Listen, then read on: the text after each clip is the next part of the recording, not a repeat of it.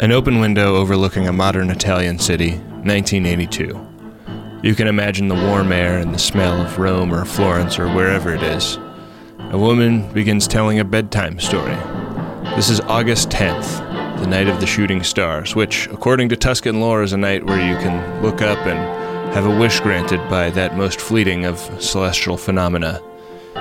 You might not think a war film framed as a bedtime story would work, but look up at the sky, and if you see a shooting star, perhaps even that wish can be granted. The mother is telling a story to her infant child, the story of that same night, many years ago, during the last days of World War II. So we flash back and bear witness through the eyes of Cecilia, the six year old girl that this mother once was. Because she's relating her childhood memory, it sometimes feels like a very Italian stand by me. It's a technique that keeps the viewer at an intentional remove. Stories of what happened to other people are conflated with living memory, and often surreal because a child doesn't always understand what she's overhearing. Violence depicted in the film is often either off screen, slapstick, or cartoonishly divorced from reality. A comment, it seems, on how memory can be transformed as a coping mechanism for the traumatized. The film, directed by Paolo and Vittorio Taviani, draws heavily on Italian neorealism. Listen to our Friendly Fire episode about Rossellini's Paisan for an example from this genre. Because of that, we also get a mix of professional and non professional actors depicting the struggle of the poor and working class. This struggle is filled with a unique wartime tension. Everybody knows that the war is ending, except there's an order of operations to the liberation of Italy. First the cities, then all of the other towns and villages in descending order, according to size, generally moving from south to north. It puts those who live in these small hamlets into a terrible waiting game where they can stay put and become the objects of reprisal for retreating German troops or their own fascist neighbors or flee in search of American forces. Our protagonists isn't the only perspective we get. There are vignettes where we meet the San Martino villagers who have chosen to flee, at one point, even going into their heads to hear their inner thoughts. There is unrequited love between elder villagers Galvano and Concetta. Will they be killed before expressing their true feelings for each other? We also follow the exploits of a father and son fascist enforcer team whose private war alternates between savagery and grief. It's a film that never lets you feel at ease because while the feelings are real, we are never to forget that we reside in somebody's fantasy. It makes emotional truth the currency rather than historical truth, and it turns out that in a war film, the exchange rate is roughly equivalent. It's a film that might just have to be seen to be understood because, as they say, the war explains it. On today's Friendly Fire, we review Night of the Shooting Stars.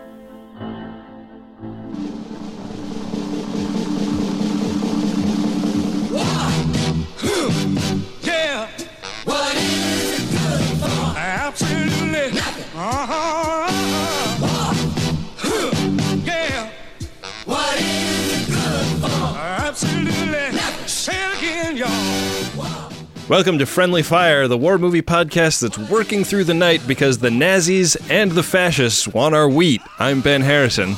I'm Adam Pranica. And I'm John Roderick. What is this movie? I feel like maybe more than any other. I, it's so confounding. You know how John and I always get excited about clothes in movies? This movie was the most excited my wife has ever gotten by a clothes movie. She was like, "This this movie looks like every pile of vintage clothing I've ever I've ever sifted through in a store." World War II, but everybody's in the 80s also. This is a lot like Red Cliff, except instead of everyone being beautiful, the clothes are beautiful in this film. I mean, the people are beautiful too. Yeah. Those double breasted, wide peak lapelled linen suits. Ugh. Look, man, I don't think anyone would call Dilvo beautiful. A man whose name is only one letter off of dildo. A man for whom someone tried to cast the Italian John C. Reilly. He really is. Although, you know, he he uh, he provides some sex energy to the movie. Oof. Yeah, he sure does. It is a very strange movie. So the the like pitch in the in the production meeting in the development meeting is that it's the recollections of a mother uh, of her time in World War II when she was six, and she's like telling it as a bedtime story to her infant baby. Right, and the infant baby we don't see until the very end of the movie. The uh, if if you believe that if you believe that premise, it would mean that this movie was set sometime in like 1965, maybe. But there's nothing in the beginning or the end of the movie to suggest that it's 1965 or that that matters at all. There's that kind of like uh, retro futuristic TV on the on the uh, credenza Oh, in yeah. the in the bedroom set that that like it read it read to me as like oh like that was like a cool vintagey thing in the 80s but like the woman when when when she is finally revealed at the end who's been providing the voiceover through the whole movie is not like she's not like a 28 year old new mom. She's she's quite a bit older than that Seems like it, yeah. The, what's confusing about it is that the the little girl is the framework, the supposedly the framework of the movie. Her her sort of fantastical recollections of what it was like to be six during the war, but there's a lot in this movie that happens where she didn't have eyes on it. She's not experiencing it. We see a ton of stuff that that we're not seeing through her eyes or her memory. Right. Must have been related to her later, or this is how she understood events to have transpired from her imperfect vantage point. Yeah, uh, but it's a pretty it's a pretty flimsy uh, well, not flimsy. Let's say it's an unnecessary framing. Yeah. Uh, we could have just watched a movie about this little girl. We didn't have to we didn't have to look at it as though she's retelling it again to a 6-month-old. So how are we even watching her tell it to the 6-month-old? I think it cuts to the core of like the intent of the filmmakers here because like if you were to just pitch the story of World War II as told by people who did not fight in the conflict and were instead just caught up in it looking for a safe harbor that is really interesting to me Yes. just on paper. But that is not necessarily what you get here. And I think it's because of all of the adornment that this film is given in its bookends and in its vignettes.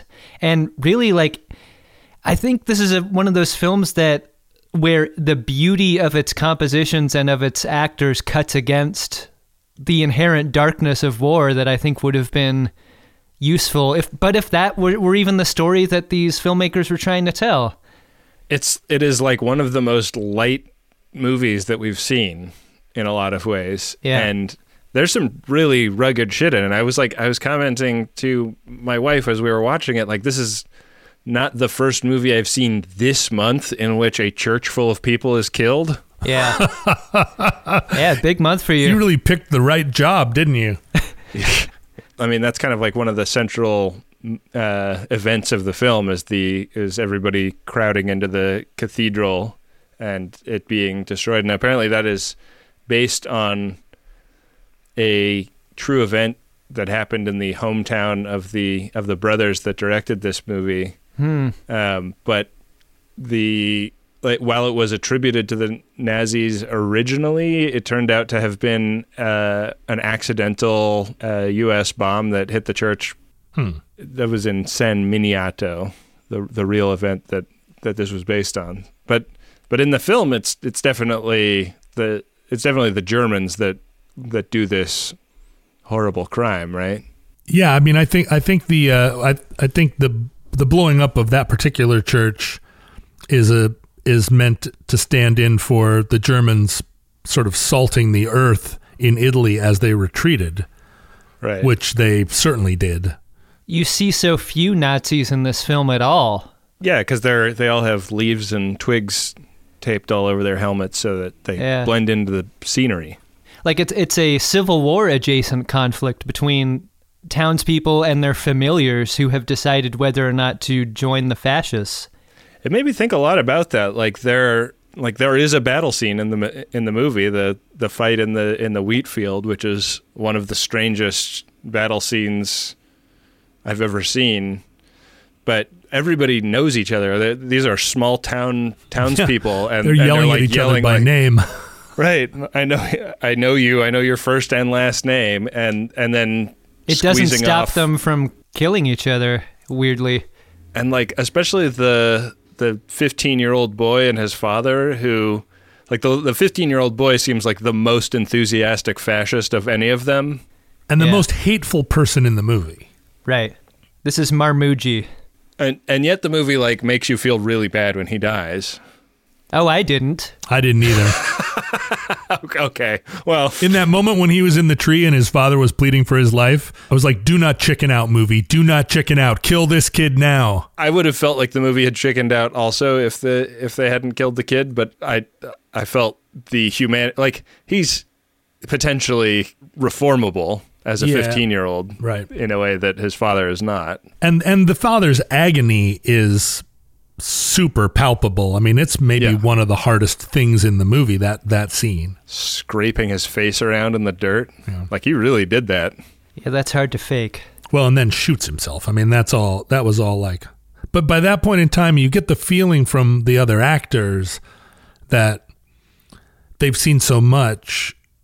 You know that that wonderful scene at the end um, when the uh, when the the woman who has been who's obviously like upper class and has spent the whole sort of refugee period of this movie kind of dressed in a fur coat and standing somewhat apart from the rest of the the crowd and and and they are also keeping her apart because she's a member of a different class. And it's whispered about her that she was a peasant woman who married well and uh, in that in that last moment where her suitor, the star of the film, is like, "I'm going to take off my clothes behind this armoire." Concetta and Galvano, and Concetta says, "I've seen enough shit already that I'm not I'm not going to be startled by a naked man." right Uh, Do you think there's anything about your dick that would surprise me after the atrocities I've seen? yeah after watching a church get get exploded but that that that moment where they where the the partisans kill that kid in the in the tree as he's shrieking and his dad you know writhes in pain and they're just all completely unaffected by it and i guess it's because that's the guy who watched his pregnant bride get killed right or, or Yeah. carried her out in the cart so he's got no feelings left That little Marmugi had a had a young John Connor amount of voice cracking going on in this film.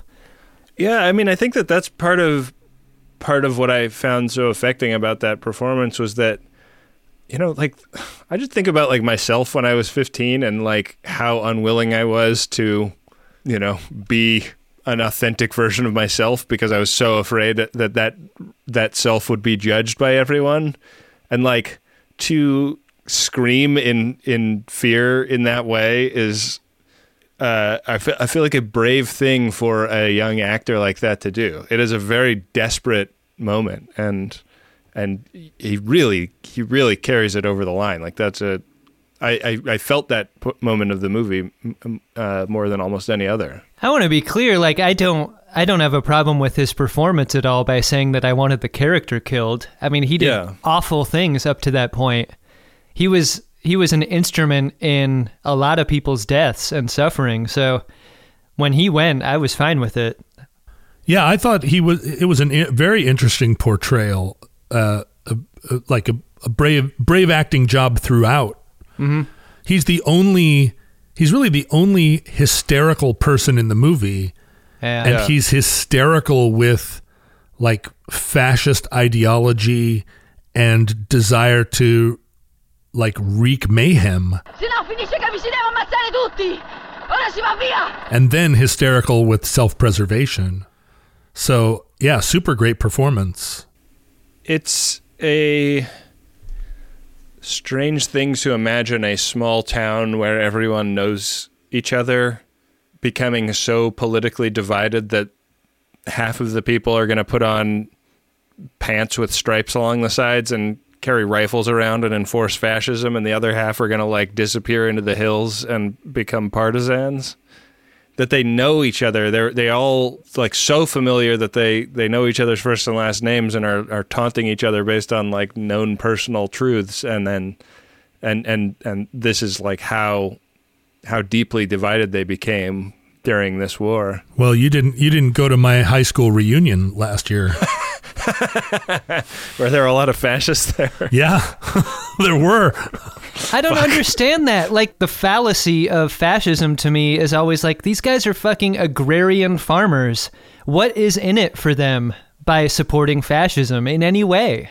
Like any political ideology, uh, claims to be on behalf of the working man. I mean, every single political disagreement we have in America today, if you go and sit in the meeting hall with whatever faction you're listening to, they're going to say that they're doing it on behalf of the of the peasant, the farmer, and the working guy. So it just depends on on how you see that appeal.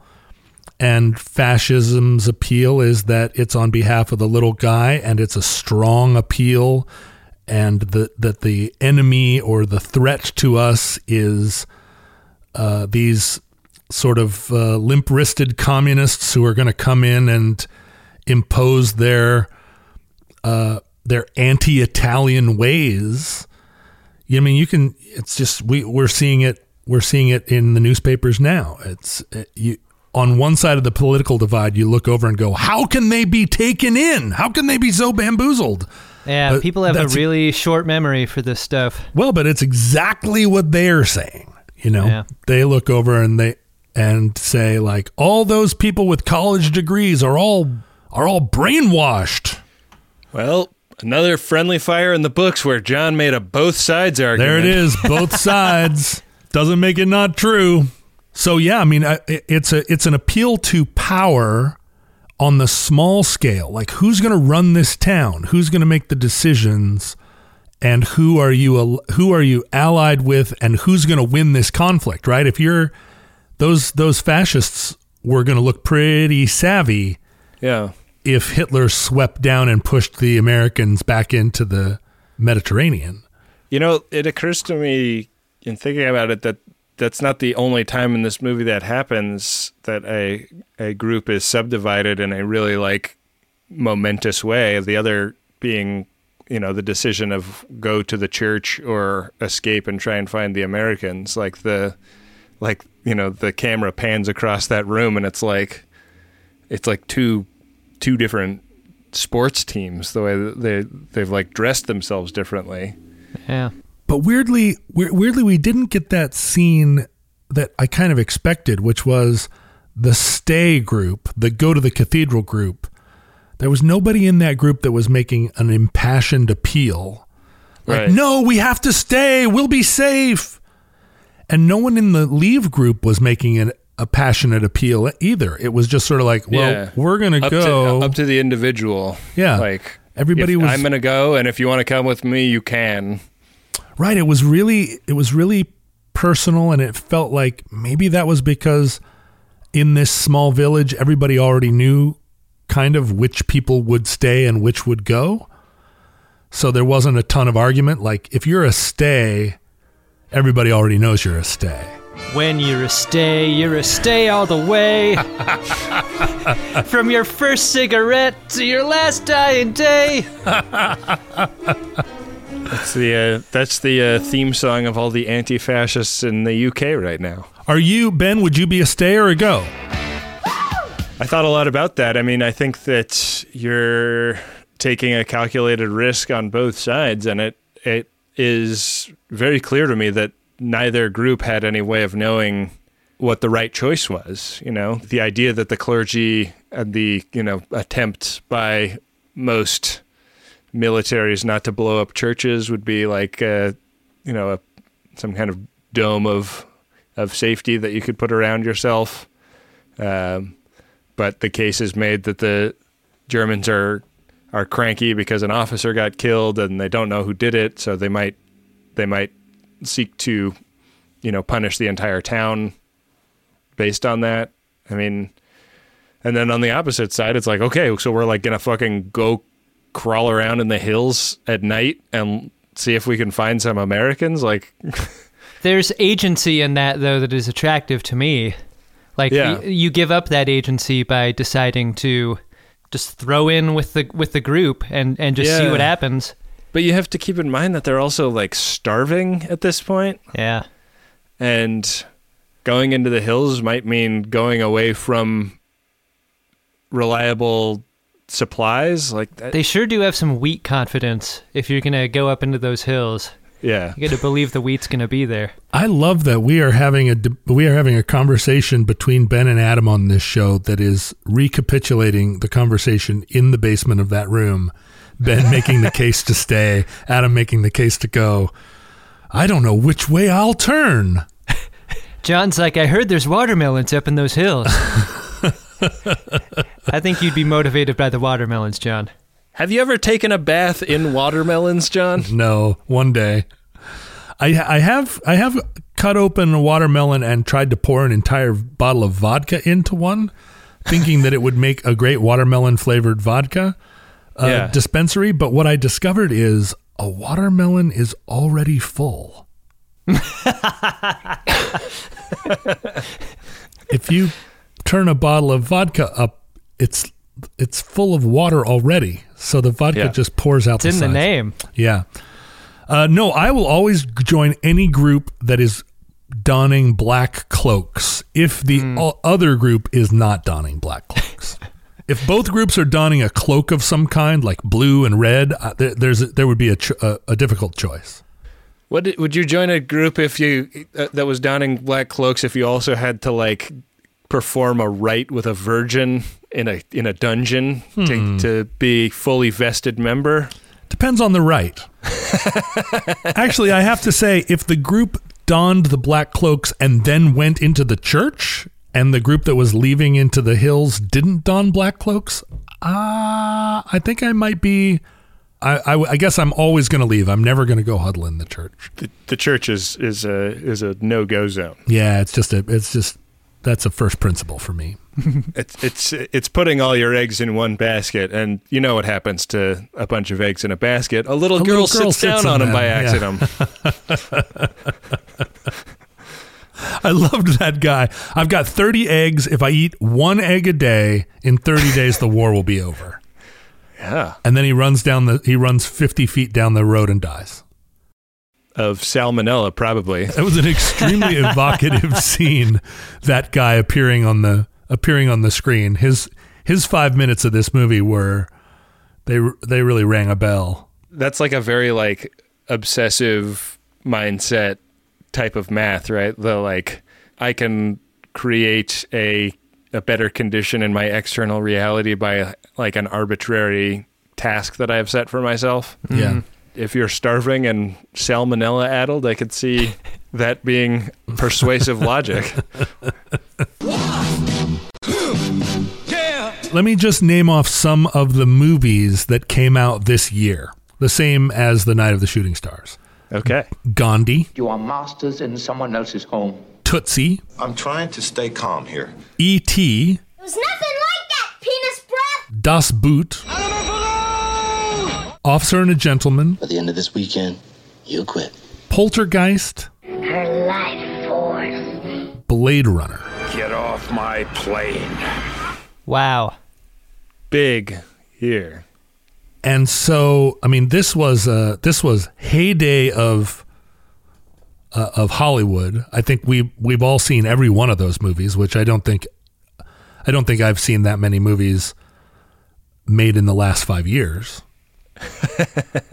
and you know, and this is we're not even digging down into like World According to Garp and Annie and hmm. Sophie's Choice or whatever. So this was a moment in cinema that this this movie really stands out. Pretty bold contrast to. I mean, this definitely feels like a small budget foreign film, except this was Italy's submission to the Academy Awards for Best Foreign Language Film that year. It's really beautiful. Like the like the way the colors are represented in the film stock is super nostalgic for me. Yeah. like this is what movies looked like when I was growing up. the filmmakers seem really conscious of light and its position in relation to the uh, actors in the scene. Like it, Yeah. it looks just really thoughtful in that And way. then it's a really weird aspect ratio. It's 1.66 to 1, so it's got like tiny little letter uh letterboxing on Yeah. either side of the frame on my TV, which I guess is probably 16 by 9. Those are the parts of the screen where John's thumbs normally cover when he Mm-hmm. watches it on his phone. Yeah, well, it's just where the, the pizza sauce smears obscure the the screen. The entire movie felt like felt looked like and felt like if you took the part of The Godfather 1 where Michael Corleone goes back to Sicily. Yeah. Yeah. If you just took that and made a feature-length film out of it, the kind of because The Godfather is not a movie full of comedy. But when Michael goes back to Italy, there's just that intrinsic comedy to the I like way that part where Yakety Sax plays and they kill everybody. But when Michael goes to the when Michael Corleone goes to that cafe with his two bodyguards and they're talking about that girl and the father is like, ah, and he goes inside and you hear a bunch of dishes breaking and Michael says, "Call him back out here. I want to meet his daughter." Like that is that's a kind of comedy and it's and it's a comedy that hinges on a sort of small town Sicilian the kind of drama that in one in one way you think of as kind of a cliche of of Italy or Italians that they you know that they make a big production out of everything and everybody la da da da da da da da but Everybody does luppa-dubba-dubba-dubba-dubba. but you know the way it's portrayed in The Godfather by Italian actors, uh, directed by an Italian, it sort of transcends that, it transcends just mere comedy. And this movie has that in spades. I mean, there's so many scenes that directly reference, like when the basically like our entire troop of people are they're they're nominally escaping the Nazis and the fascists and and wending their way through the a war zone to to get to the other line but they're also just all out for a stroll walking side by side along a country lane and talking and you know like it arm in arm kind of.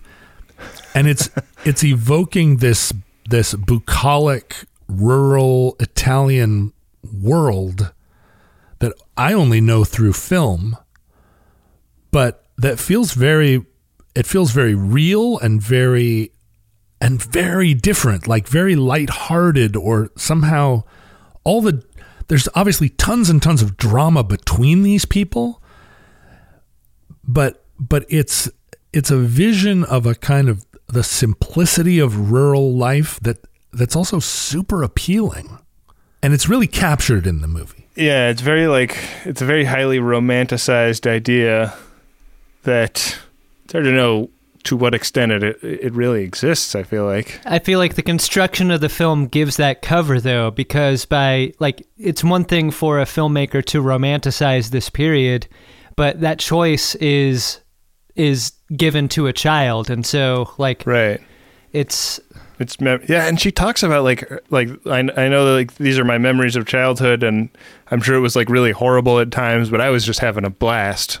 And that's like such a wild thing to think about, like that this would not be especially traumatic for a little kid. they do this a couple of times in the film like they go from from person to person and you hear their inner monologue and Cecilia's perspective time and time again is like this is fucking awesome. I'm Right. I'm a I'm a kid out here in a war zone having the I got greatest these time. fancy earrings. This is going great. yeah. I think I want to be careful, or I want I want us to be cautious to not automatically think that this is is highly romanticized.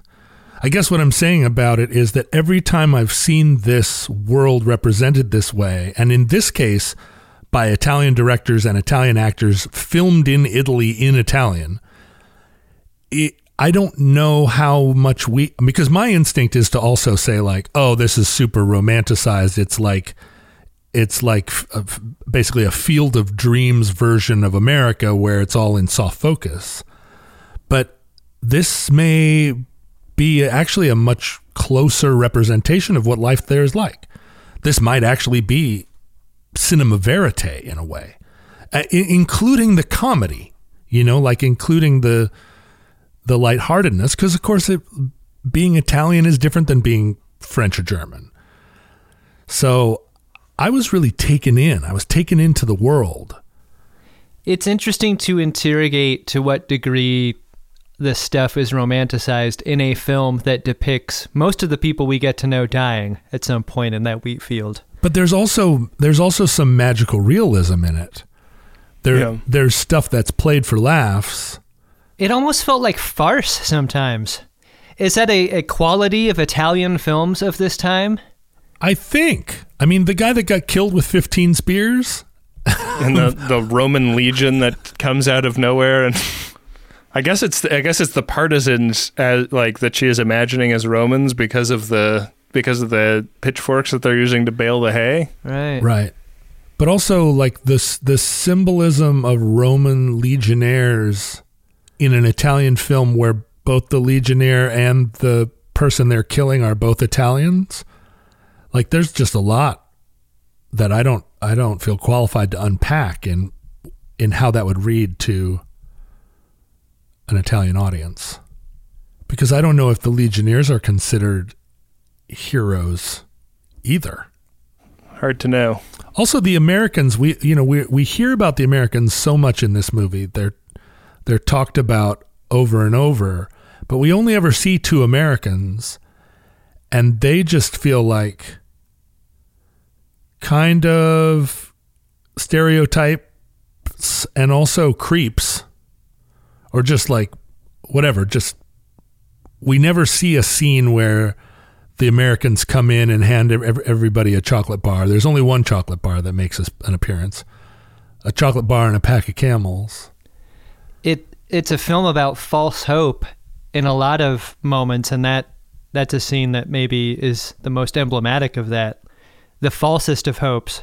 Their worst battle and all of and the majority of the death happens after they've had that first contact with Americans Right. who are there to who, who that's their, where they're supposedly going to find sanctuary.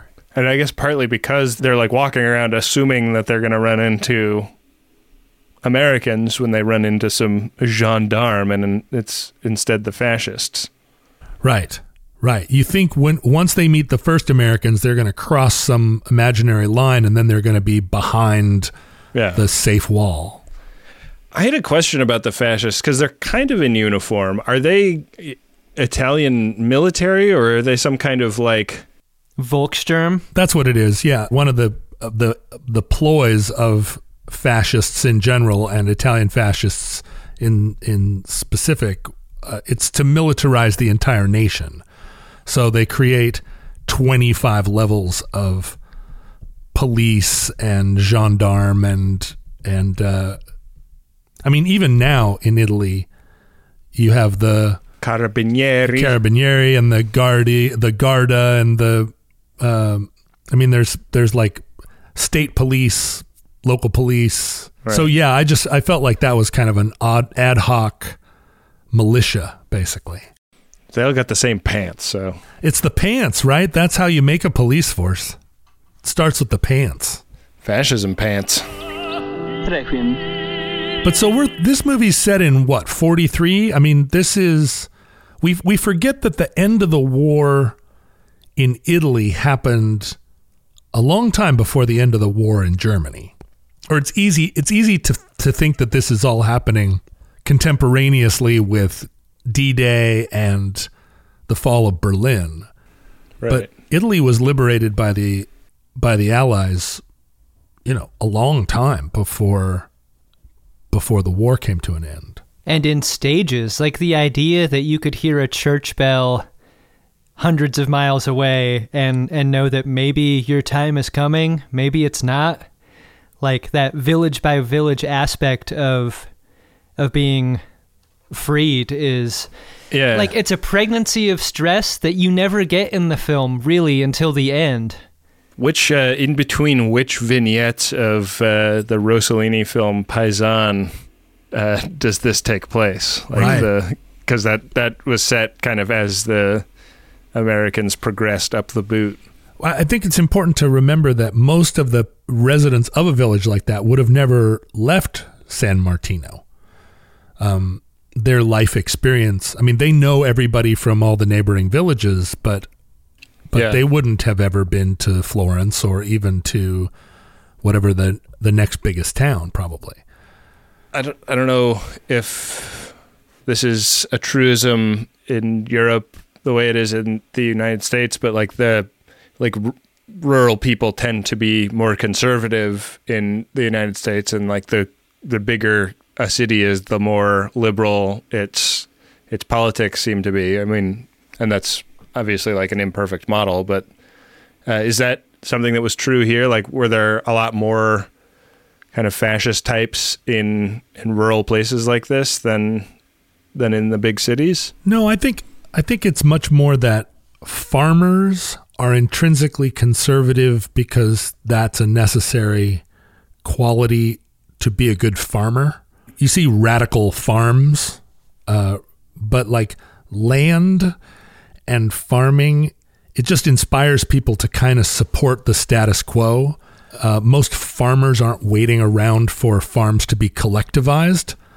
Right. I mean, workers are uh, laborers, but like in a small town like this, where everybody is presumably sort of farming their their handful of hectares that make up their little wheat production.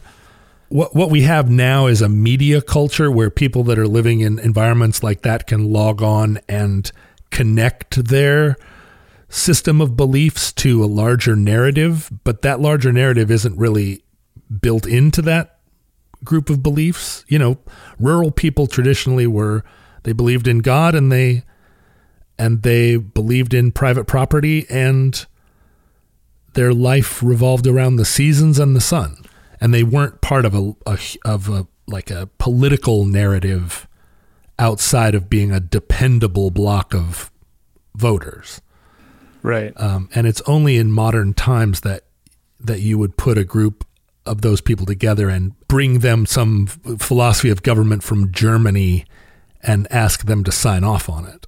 I mean, so much of this this theory, if you think about it, you know, fascism, communism, capitalism, they were all developed in Germany. just Thanks, guys. the thing about fascism being kind of we're angry at like outsiders or immigrants or the others or whatever seems seems strange in a place as culturally homogenous as a very small town in in Italy like there's not there's not like a bunch of Jews that they're that are also living there right right. Yeah, but they've heard. They've, they've seen they've seen about Jews in the newspaper. Yeah, yeah. Italian fascism was not principally focused on anti Semitism. The principal idea, I think, that governed Italian fascism was that uh, Italy wanted to conquer and that you would have a strong Italy by conquering Croatia and Ethiopia and uh, it was it was an expansionist ideology and I think you can, you, if you go to a, a group of young men in a small town and say, "Hey, put on these fancy pants and you know join us, and we're going to go out and bring the you know make the Mediterranean an Italian lake again." Yeah, we're gonna turn it back into the Roman Empire. Yeah, that's a real easy sell. And you can you can prop up any number of boogeymen in the form of international communism or just like people from Romania. I mean, you can you can make the bad guys anybody you want. It was all about Italian fascism was all about like we're going to get big. What, you know, watch us. Watch us as we get big. And then Hitler came into the picture and kind of fucked up Mussolini's big plan. And you know, and then that that's when Italians I mean there was always racism, I think, as a component of fascism because it was a nationalist mentality. But it wasn't like a it wasn't a focused racism in the same way. I recently learned that uh, Mussolini's granddaughter is a, uh, I guess, a member of European Parliament, Yeah. Wow. and she's also a fascist. I think. Yeah. Oh yeah. It's like it's like Marie Le Pen. Le Yeah, she's like in the in the Silvio Berlusconi party. So That's amazing. yeah, that shit runs in the family. You can whitewash that shit pretty easily if you're in Italy and can and can can distance Italian fascism from Nazism and say, "Oh no, no, no, no, no, they were two totally different things." Mussolini made the trains run on time.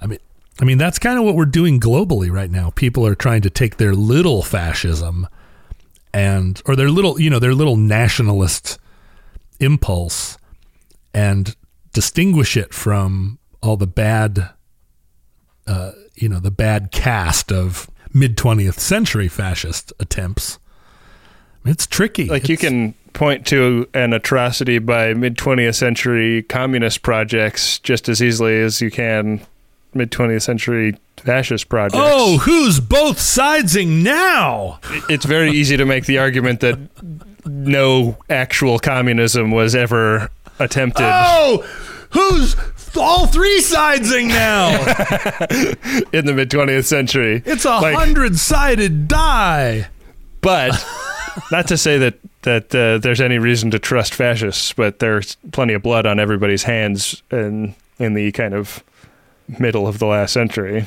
Yeah, I feel like the appeal is always. I mean, right now, some of the some of the most active American fascists are just worried about um, are worried about truth in video game journalism. Right. right. I mean, it's you. It always starts in some. You can Oh, start fuck. it. Oh fuck. should we should we just announce now that we're all leaving Twitter? Please don't dox me. but but if you if you start if you if you if you germinate an idea as uh, in its simplest form as that someone else is oppressing you Yeah. and you take that into a small Italian town and you get and you gather a group of kids around and you're like, "Do you want to be oppressed?" Hey, we uh, figured out why you're all so poor. Yeah, right. It's because we're not occupying Ethiopia. I promise it'll help if we do.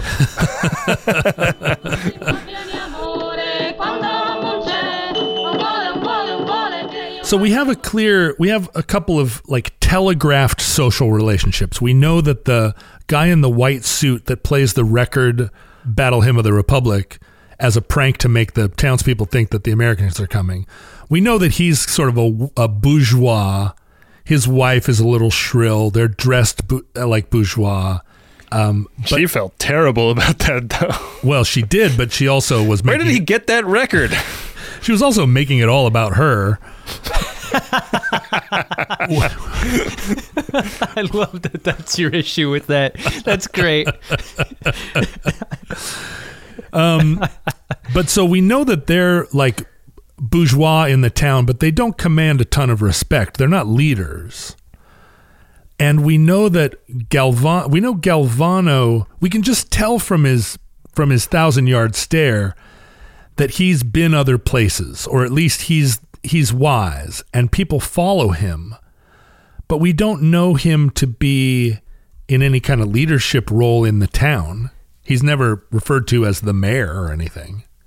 You learn a lot about him right away in one of the first scenes when uh, when the priest comes by and the priest is like, "Hey, I think the church is the place to be," and I'm not only saying that because I run the church. He's like, uh, "You guys should come on out and uh, and hole up there," and then everyone lines up to kiss the ring. And Galvano comes out towards the end and he watches the ring kissing and he like looks low key disgusted at what he's seen. Like you you understand uh, how he feels about his circumstances right there. And you know in that moment that he's not going to follow.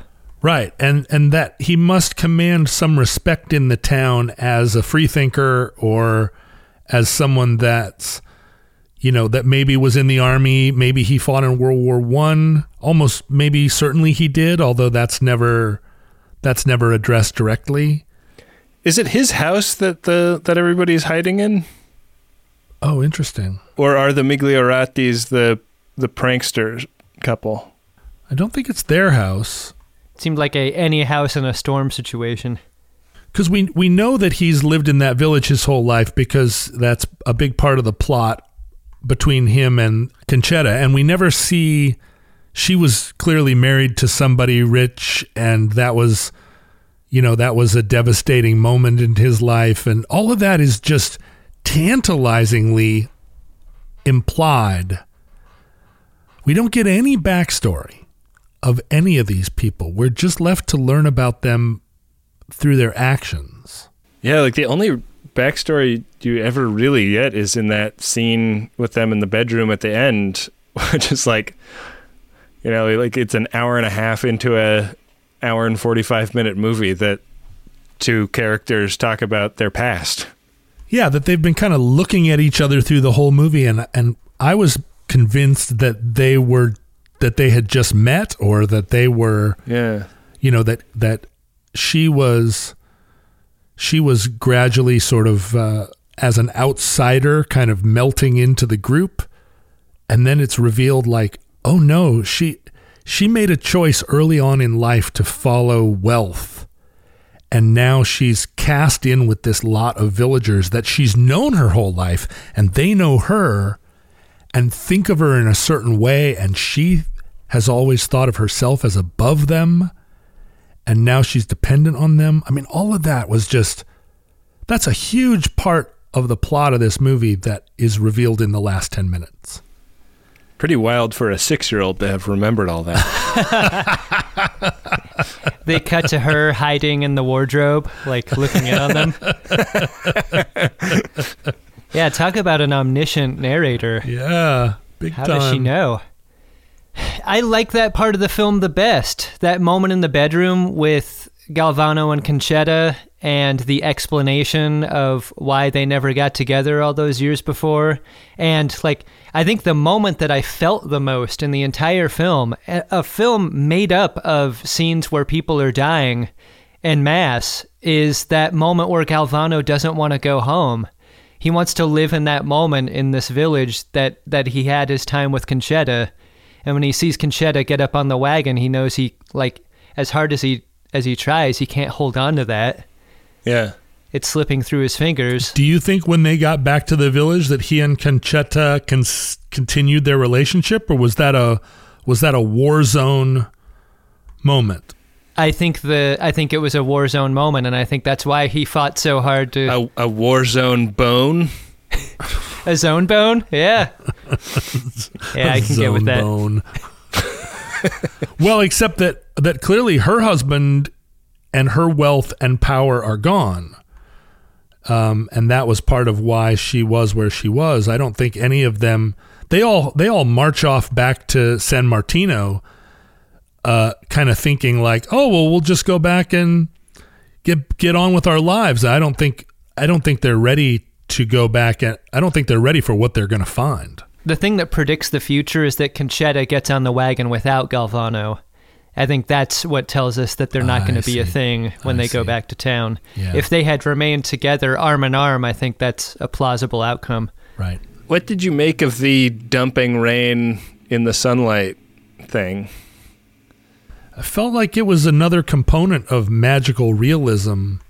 Yeah. Uh, there are three or four of those in the film where where, where it's it, where we suddenly cut to something that's a that's a little bit allegorical. Right. The Sicilian girl imagining that she's met a bunch of Sicilian American GIs who are going to take her to Brooklyn, but really she's been shot in the head by Germans.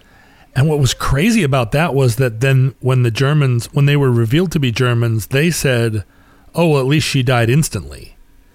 Right. and we spent we spent uh, quite a while with her conversing with them conversing with them and convinced and she was convinced they were Sicilian so when did that happen in what timeline Yeah.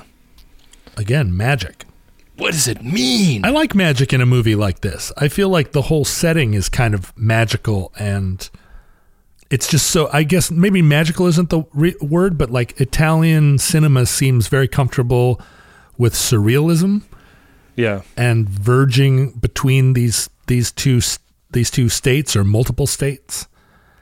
It's not crazy. Like when we watched um, last week, when we watched Red Cliff, there's some magic in that Right. A totally different kind of magic. totally different kind and it's not and it and it's left to your imagination like is that overt or is it just it's there if that's what you're looking for if you're looking for if you're looking for the the outcome of that battle to be inevitable because it's what God wants then you have your clue um, but in this movie it's it's there just to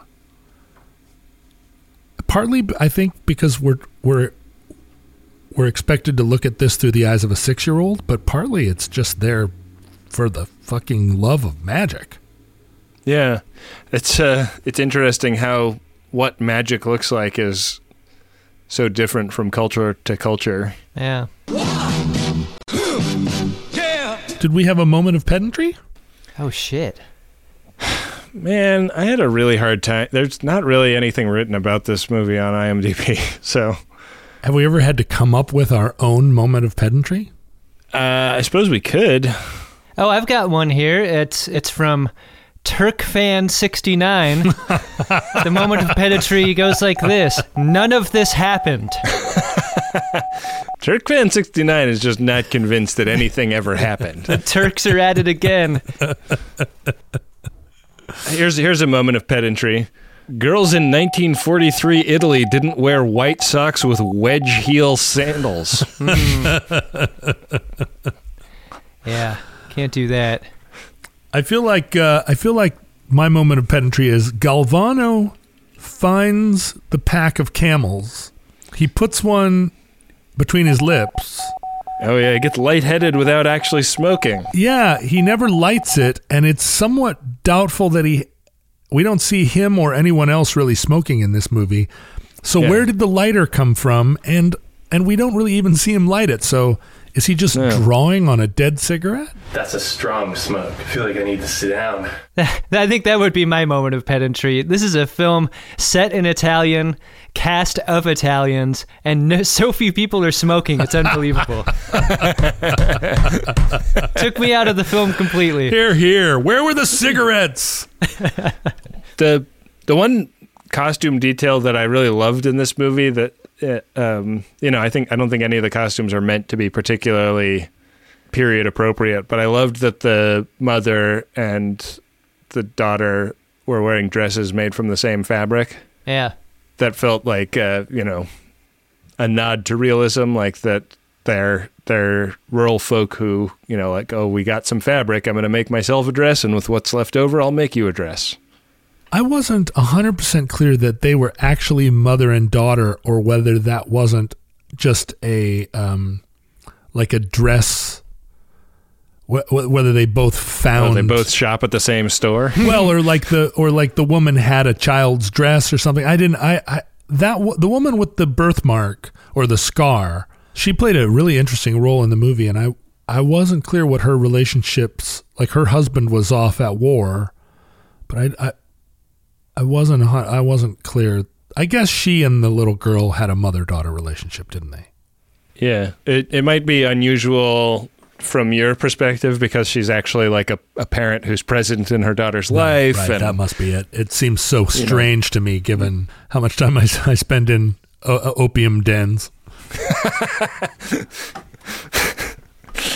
yeah, every time a cigarette appeared in this movie, I was like, when are they going to put it out on a child's forearm? every cigarette I ever saw, that's what happened. yeah, it's uh, it was a different time, John. I guess so. I guess so. Parenting, am I right? If anybody wants to understand that joke, become a donor to Friendly Fire and then listen to our Terminator episode or Terminator 2 episode. Or watch Breakfast Club. Breakfast Club is canceled, John. Is Breakfast Club a war movie? Sign up for Friendly Fire After Dark. When you think of the comparative power of an American cigarette versus a like long, skinny Italian cigarette, what we see from Galvano's face is that American cigarettes are so strong, so fucking strong you don't even need to light them hmm.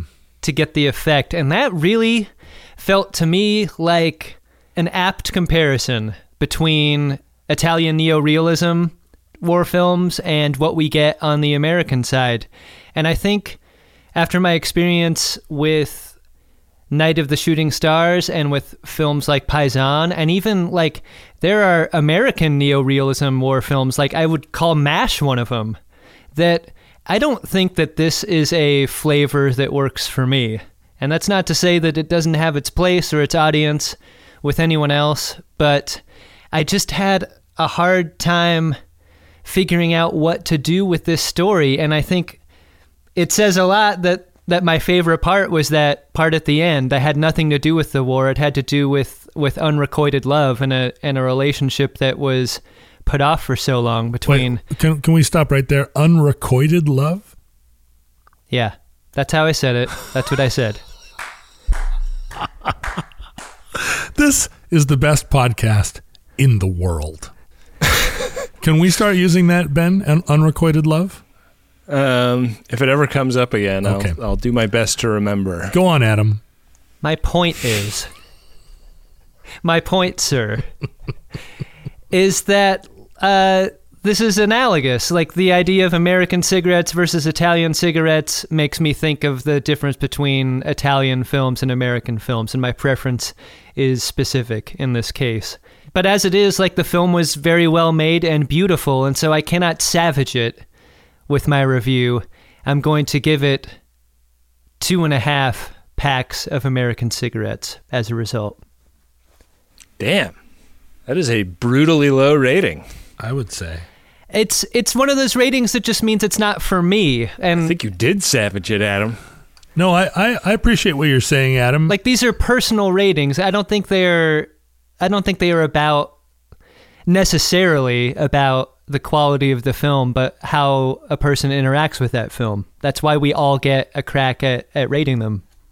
It was meaningful to me, and I think that there are moments where the device of this being told through the the recollections of an older woman about an experience she had when she was six doesn't entirely work. But I think that um, this is a perspective that I think should and can be in more of the cinema of war. The like the perspective of non-combatants, but also of, of children and, and you know people who are subject to war without being participants in it. And um, and I really I really loved that about it, and I loved the there are a bunch of different set pieces in this film, and I think that there are a few that are a little clunky and, and don't work, but generally I thought it was really terrific, and I'm really glad we watched it. So I'm going to give it four. What are what are we rating with? American Cigarettes? cigarette packs.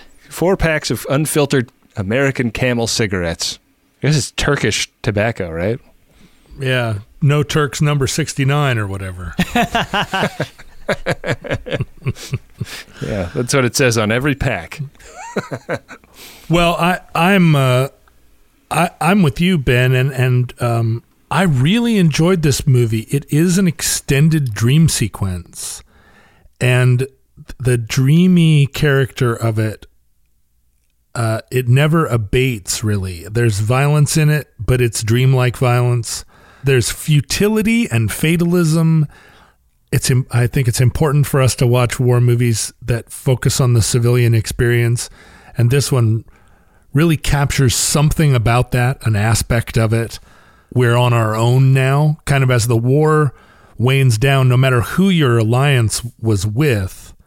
Like there are there are overt fascists in this movie, but we have to take into consideration that everyone in this movie was at least living under fascism uh, peacefully and without much resistance until very recently like the the fascists aren't the anomalous group. They would have been the mainstream cadre until until just the events of this uh, of this film. So watching the watching half of these people kind of say well i guess we're on our own now so let's go figure this out it's a component of of wartime and i think what happened in Italy was maybe the most peaceful transition that you could expect in a war. I think the German civilian population at the end of the war I mean, if they were on the side that encountered the Russians, they did not have as they did not have any bucolic walks holding hands on their way to enemy lines. They were savaged. But this uh, this film resonated with me. I really enjoyed being in the space of it and with these people. I agree that the the the plot of the of looking at it through the little girl's eyes was superfluous, but I really liked that little girl and her kind of snarky and fun-loving attitude to being 6 years old in a war. Um so I'm going to give it like four unopened packs of American cigarettes. I'm not talking about the the half-assed soggy pack of camels we see in this film. Wow, you're talking hard pack, huh? I'm talking the virgin unopened American camel non-filter cigarettes that these GIs would have been pulling out of their C rations. Cuz I feel like it's a it's a it's a strong movie and it and it contextualizes war in a in a way that I I felt good about. Well, there you have it. You can either side with a couple of guys who like a movie where a group of kids are jacking it to a girl just trying to pee, or uh, or with me, someone who didn't really care for that movie. It's up to you. ben, who's your guy? Oh man. On that note, it's one of those kids jacking it, right? Uh, Sick fuck. Um, so I guess we decided that the older couple is not the Migli- Miglioratis that uh, that play the prank.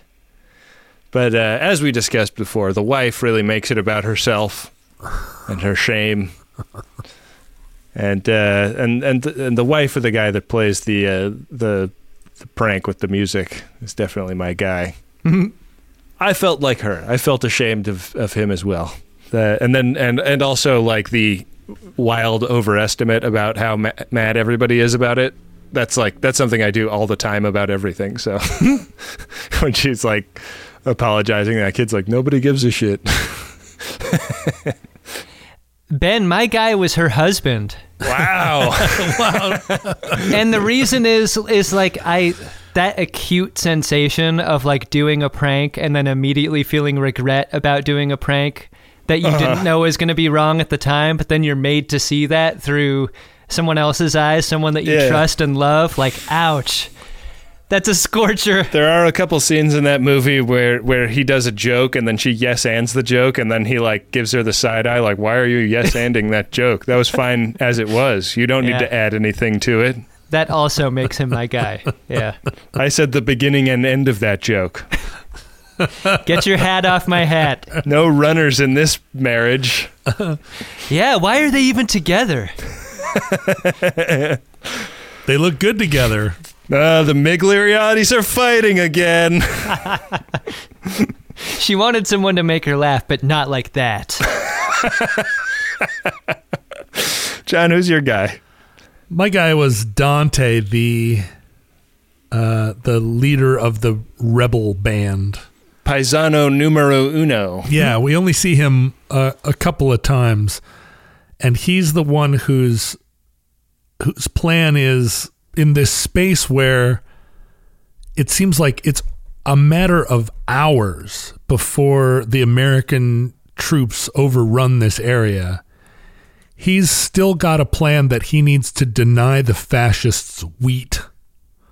He's like, we've got to harvest this this wheat quick Yeah. because the the fascists are going to harvest this wheat and that will decide the the turn of events here and it feels like they could have just chilled out for like another day and like the if the fascists were gathering this wheat it's not going to make a big difference in the in the way the war goes Yeah. but it just it felt like the type of sort of feudal not feudal with a d but futile uh, gesture that you often see with people who are righteous where it's like we're doing this for the people and so therefore it's you know we're going to do this this weird paisan gesture rather than just like hang out in the trees and and snipe fascists as they go by which is probably what we should be doing instead but he, you know, but he he had that physicality, that that aplomb that would make people follow him, even though he had a kind of dumb idea here. Adam, you hinted at it or said it uh, overtly, but that that battle scene in the wheat field, where basically people were popping up like whack a mole, and you had you had two armies or two two like groups fighting each other and everybody was down under the level of the wheat and they were yelling insults at each other and then somebody would pop up and somebody else would shoot them weird it was a weird and wonderful awesome battle The moment where the two sides almost share a canteen after killing Grandma. Yeah. Like, wow. and then they realize like oh shit Yeah, I'm It's not going to give you. my fucking water. Blam. uh anyway so he's my guy just because i don't know it feels like i it feels like i already do a podcast with that guy and uh and he's like uh he's just somebody that keeps reoccurring in my life over and over where it's like hey we could do uh we could do like a normal thing here or we could do this inexplicable thing that would that's telegraphing our virtue why don't we do that You know what I thought a lot about watching all this wheat harvesting and then like whacking it when it was on the ground on the on the blanket. This is the stuff that civilization was built on. Like oh, the idea of cultivating wheat. If I had been around when they first got the idea to do this, I would have been like, this is too much trouble. It's not worth it. yeah right What's the upside? why don't we just eat mice Well, fucking continue to hunt and gather, and it's going to be fine. That's where I would have been. We have a girl totally willing to bust open some eggs on our behalf. Couldn't be easier to eat eggs. I have had this feeling so many times when you really think about growing wheat, harvesting wheat, sorting wheat, grinding wheat into into flour. Right, like there's like we're we're watching them like like separating the wheat from the chaff. It looks like incredibly hard work where you definitely get blisters. And that's not even you like you can't even eat that yet. No. Like you're still pretty far away. There's six steps to get to the edible part. One person had to go down all of those time consuming steps to even get close to something edible. Right. They had to do it 10,000 times even to figure it out, but that's not even accounting for the fact that they all year long they're thinking about growing this weed and growing it and harvesting it. I mean, it's it's a lot of work and then what do you get? Bread. What the fuck is bread? I mean, I guess you do get spaghetti and I and if you're making spaghetti out of it, it suddenly makes a lot more sense to me. Hmm. I would do all that work for spaghetti. But they didn't have spaghetti until like the 15 or 1600s, right? Like they had to they had to steal that idea from the Chinese. Well, it took a long time, but they got to spaghetti and that's all that matters. God bless spaghetti. Italian food is so weird to think about, like how much of it is based on like all like all of the new world foods that are like so so essential to Italian cuisine, like peppers and and tomatoes and stuff, and then it's such a weird it's such a weird thing that it even exists. It's amazing. It's delicious. I'm thinking the same about our show at this moment in time.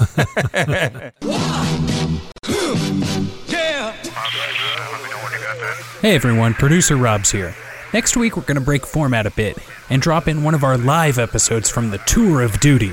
So be on the lookout for Raiders of the Lost Ark, recorded live at Largo at the Coronet in Los Angeles, California. As always, Friendly Fire is a Maximum Fun podcast hosted by Adam Pranica, Ben Harrison, and John Roderick. It's produced and edited by me, Rob Schulte. Our theme music is War by Edwin Starr, courtesy of Stone Agate Music. And our logo art is by Nick Ditmore. If you'd like to support the show, please head on over to MaximumFun.org slash donate. You'll gain access to all of our bonus episodes in the Pork Chop feed, as well as all of the bonus materials offered by Maximum Fun. You can also leave us a rating and review on Apple Podcasts or wherever you like to listen to your shows, or you can share it with a friend. If you're sharing online, make sure to use the hashtag FriendlyFire. You can find Ben on Twitter at BenjaminAHR. Adam is at Cut for Time, John is at John Roderick, and I'm at Rob K. Schulte. Thanks, we'll see you next week.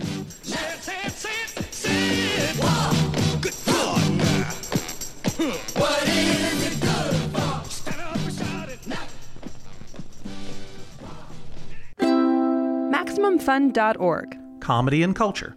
Artist owned, audience supported.